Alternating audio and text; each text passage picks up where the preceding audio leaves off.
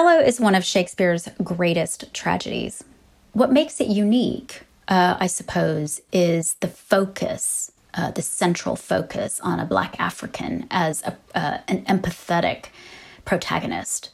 Don't let people tell you this play is not about race, because we sympathize with Othello and he has been promoted in a white society.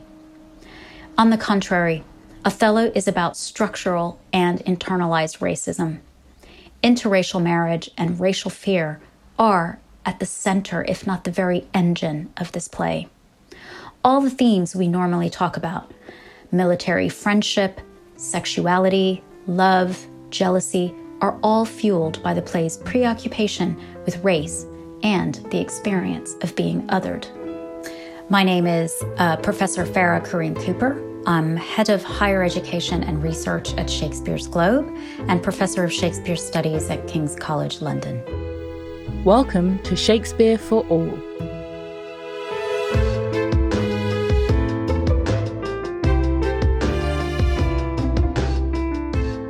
In this course, we're speaking with Professor Farah Karim Cooper about Othello. This play, first written and performed around 1604, tells the story of Othello, black general in the Venetian army who elopes with a white Venetian noblewoman called Desdemona. She falls in love with and clandestinely marries a black African. Their love seems to transcend race, but in the end it doesn't. Iago, Othello's subordinate in the army, decides to destroy Othello by destroying his marriage. Partly by playing on racist ideas in Othello's society, Iago convinces Othello that Desdemona has been unfaithful to him and that he should punish her with death. Othello realizes too late that Iago has deceived him. He has killed Desdemona and he goes on to kill himself. Shakespeare took the basic plot of this story from an Italian Renaissance writer called Cintio. In a collection of novellas, Cintio tells the story of a white woman who elopes with a black man. The moral of Cintio's narrative is to tell young women not to marry those who are so separate in nature from them. Uh, uh, this is a key racist tenet, um, but it's not this simplistic in Shakespeare. In the first folio, the play's full title is The Tragedy of Othello, the Moor of Venice. To Shakespeare's English audience, Venice represented a place where many cultures came together, which is significant for Othello's identity in the play. His status as an outsider in a world that's run by the patrician elite of Venice collides, paradoxically, with a prevailing attitude in Venice of multiracial or multi ethnic tolerance. Uh, so, this is this strange sort of um, dichotomy of, of racial tension in the play. Uh, because of its geographical position, Venice was a really important economic player uh, in the Mediterranean basin at this time. It was an intermediary uh, for trade between the East and the West. Uh, and a center of mercantilism and commodity exchange and wealth the Venetian state actually saw the it was to their advantage to enable the free flow of foreigners into the city to conduct business and the city was bustling with traders and merchants from all over the world and black Africans lived there as free men um, as well as with as slaves. One of the the anxieties that the English felt, but also they um, they quite liked, was that Venice was a place for a multicultural tolerance and um, and free trade, uh, and so what they saw was. Um, a, a, sort of space where the the black African, the Jew, the Turk, different religions could mix together. Despite Venice's multiculturalism, Othello is still positioned as an outsider. He is the Moor of Venice, and many of the characters refer to him by this term instead of by his name.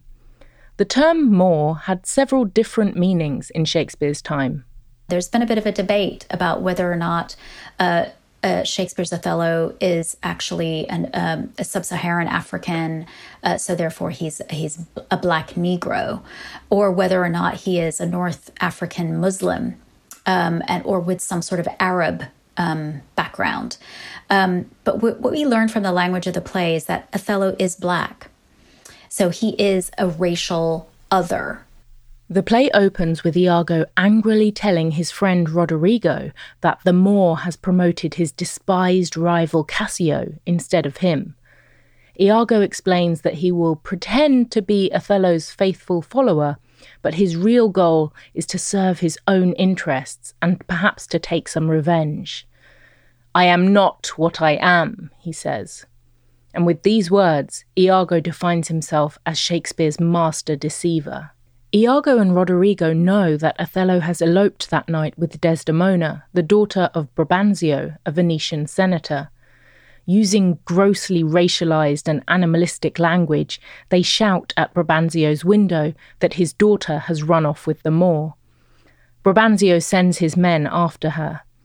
Iago, pretending to be loyal, goes to warn the newly married Othello.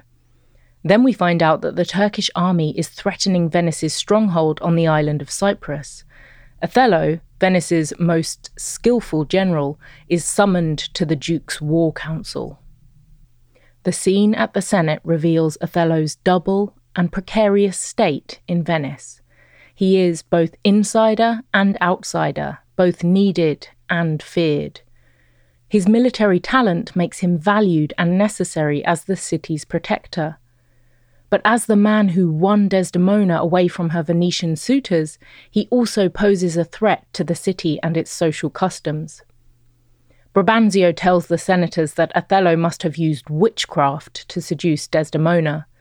Why else, he demands, would a well bred young Venetian woman run away to what he calls the sooty bosom of Othello? This phrase reveals the racial motivation of Brabantio's anger. It also alludes to the way the play was originally performed. Othello, a black character, was first played by a white man, an actor named Richard Burbage. He performed Othello in blackface and impersonated a black African using a variety of techniques, um, such as black paint, which may have been made from walnut shells and oil, or perhaps some burnt cork, or the soot of a lamp but even though there was not a black actor performing on Shakespeare's stage, there were black people living in Shakespeare's London. There were more black people living in Shakespeare's England than we originally thought. And some of them lived free and traded and worked in Southwark, for example. So, is it likely that Shakespeare's audiences may have actually been more racially diverse than we like to think about? Um, we know that uh, because there were black people living in London during this time, um, that they they may have had a different notion of racism, but audiences were not homogenous. They were not um, uh, all white. Um, so it's impossible to suggest that their response to these terms and the staging of racial identity was one way or another. I suspect it was as complex and diverse as the play itself. Othello also meets with a mixed response in the Senate. While Brabantio accuses him of witchcraft, the Duke and senators invite Othello to give his own account of what happened. Othello explains in a moving speech that Brabantio often invited him to his home to tell the stories of his travels. His relationship with Desdemona began when she became enchanted by these stories. He says that she loved me for the dangers I had passed, and I loved her that she did pity them. We'll discuss this full speech in the third episode. Desdemona then arrives. She affirms that she is in love with Othello and freely ran away to marry him. As she puts it, I saw Othello's visage in his mind, and to his honour and his valiant parts did I my soul and fortunes consecrate. The Senate absolves Othello of any wrongdoing and sends him to Cyprus to fight a different kind of foreign other, the enemy Turks. And the Turk represents Islam in this period. And Islam represents a direct threat to Christianity. And Islamic power was, was immense in this period um, and sophisticated and extraordinary. Um, and so uh, this is terrifying, actually, to uh, Christian power. But what's really interesting is that you think Shakespeare's going to give you this play about the, this incredible battle between the Turk and the Venetian, What actually it sort of fizzles out and it becomes a domestic tragedy because the Turkish threat is no more. Um, and then we, we get to narrow in and focus on the marriage. The threat to the marriage emerges just after the Senate disperses. Roderigo and Iago are left alone on stage. Roderigo, who is infatuated with Desdemona, is in despair about her marriage, but Iago promises to help him seduce her. When Roderigo exits, Iago turns to the audience and unfolds a further plan. He will tell Othello that Cassio is having an affair with Desdemona. In the third episode, we'll explore some of these key moments where Iago shares his plots. The scene then shifts to Cyprus, where we learn that a storm has drowned the enemy Turkish fleet. That night, the troops celebrate and Othello enjoys a private reunion with Desdemona, and Iago starts putting his plot into action. In the revelry, he gets Cassio drunk and has Roderigo provoke him into fighting. Cassio wounds Roderigo, and Othello enters the chaotic scene to ask honest Iago what happened. This name, honest, for Iago is significant in its irony. He is often referred to in the play as honest Iago. He has the trust of Roderigo, of Cassio, Desdemona, of Montano, and most importantly, of Othello. Iago tells Othello with apparent reluctance how Cassio struck Roderigo. Othello removes Cassio from his office as lieutenant, and Cassio is devastated. Iago suggests that he should ask Desdemona to intervene with Othello on his behalf. But then Cassio exits, and Iago, in another soliloquy to the audience, reveals the next part of his plan. While Desdemona pleads for Cassio out of kindness, Iago will convince Othello that she is pleading Cassio's case because she is in love with him. He will, he says, out of her own goodness make the net that shall enmesh them all. Cassio follows Iago's advice and goes to Desdemona. As Iago predicted, she enthusiastically pleads for Othello to reconcile with Cassio. Othello agrees, but shortly afterwards, Iago asks Othello if Cassio knew about his secret courtship of Desdemona. Othello says, he did from first to last. Why dost thou ask? Is he not honest? Honest, my lord? says Iago. What dost thou think? asks Othello. Think, my lord? says Iago. Othello finally loses patience. Thou echoest me as if there were some monster in thy thought too hideous to be shown. Iago's rhetorical strategy is a clever one the suggestiveness and incompleteness of his words convince Othello that they represent some darker thought, some darker truth that remains unspoken. It's not just that Othello has been naive. I think a lot of people land at the end of the play that Othello is naive. Um, but it's that Iago is a rhetorical giant. Uh, he's very, very good with speech. Finally, Iago reveals what this darker thought is. He tells Othello, Oh, beware, my lord, of jealousy. It is the green eyed monster.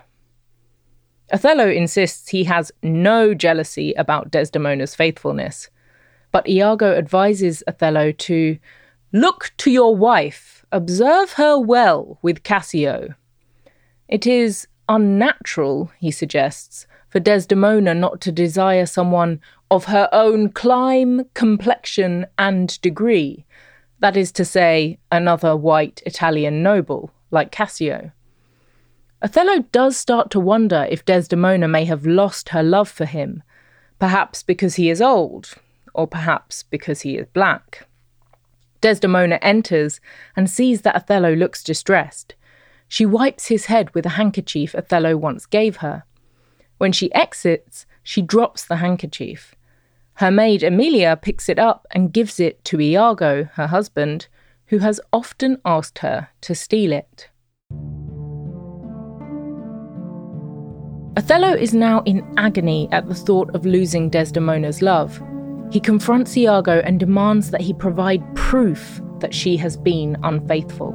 Othello is fiercely intelligent and he is strategic, he's a tactical thinker. So he's really struggling to reconcile how someone as kind and loving and generous and risk-taking as Desdemona, to, she, you know, she took huge risk marrying him, would commit such a blatant act of betrayal to sort of negate everything that she just risked. He needs to see proof. The handkerchief becomes that proof. Iago stages a conversation with Cassio where Othello can overhear. Iago prompts Cassio to talk about his affair with the courtesan Bianca, but he lets Othello believe that Cassio is talking about his affair with Desdemona. What's more, Othello sees the handkerchief in Cassio's hands because Iago had planted it earlier in Cassio's room. Seeing the handkerchief, Othello is now convinced that Cassio and Desdemona are lovers. The handkerchief in the play becomes this proof. It's a really, really important object. Once uh, he sees that his jealousy and despair overtake him, when this handkerchief becomes the thing that he relies upon. Othello, racked with grief and anger, plans to strangle Desdemona in her bed.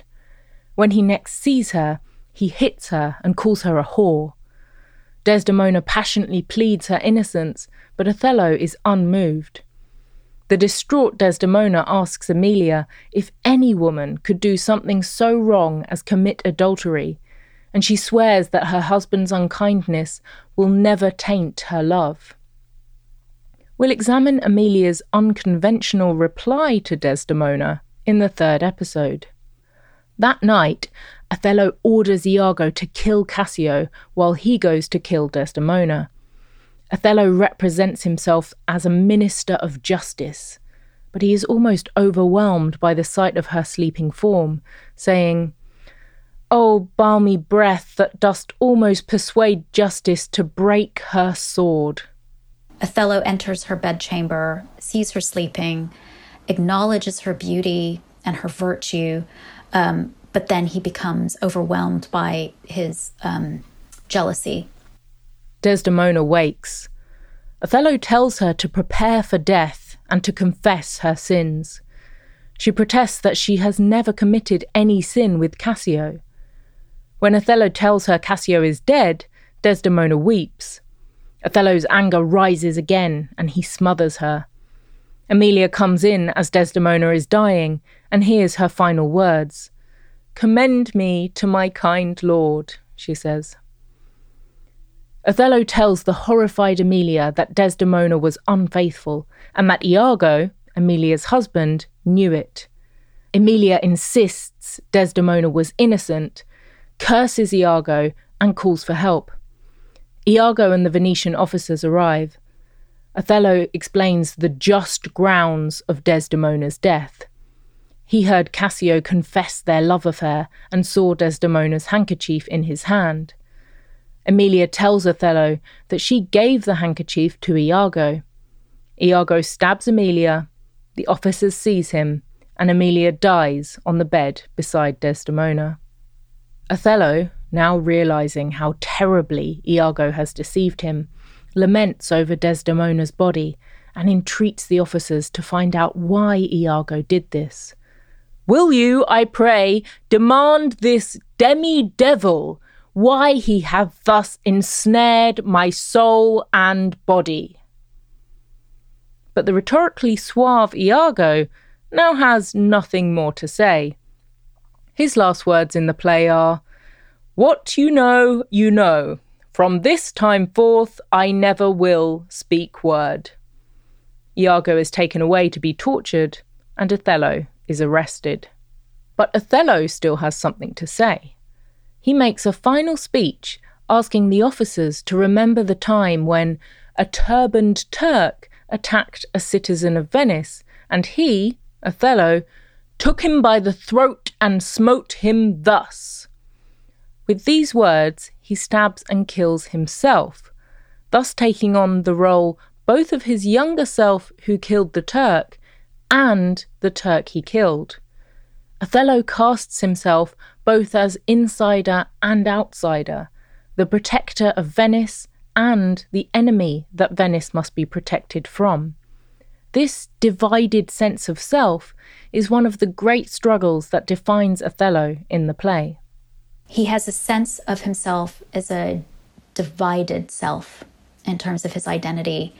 He's the Christian and the Turk, which means he's the civilized, um, social person and the barbarian all at once. Um, so, this is really a kind of complex and ambiguous sense of self perception, uh, which makes him really interesting to us um, as, as fellow humans. what creates this divided sense of self? Is it Iago's malicious plots? Or are there larger social forces at work which provoke destructive, racialized perspectives in all the characters, even in Othello himself? We'll delve more deeply into these questions in the next episode.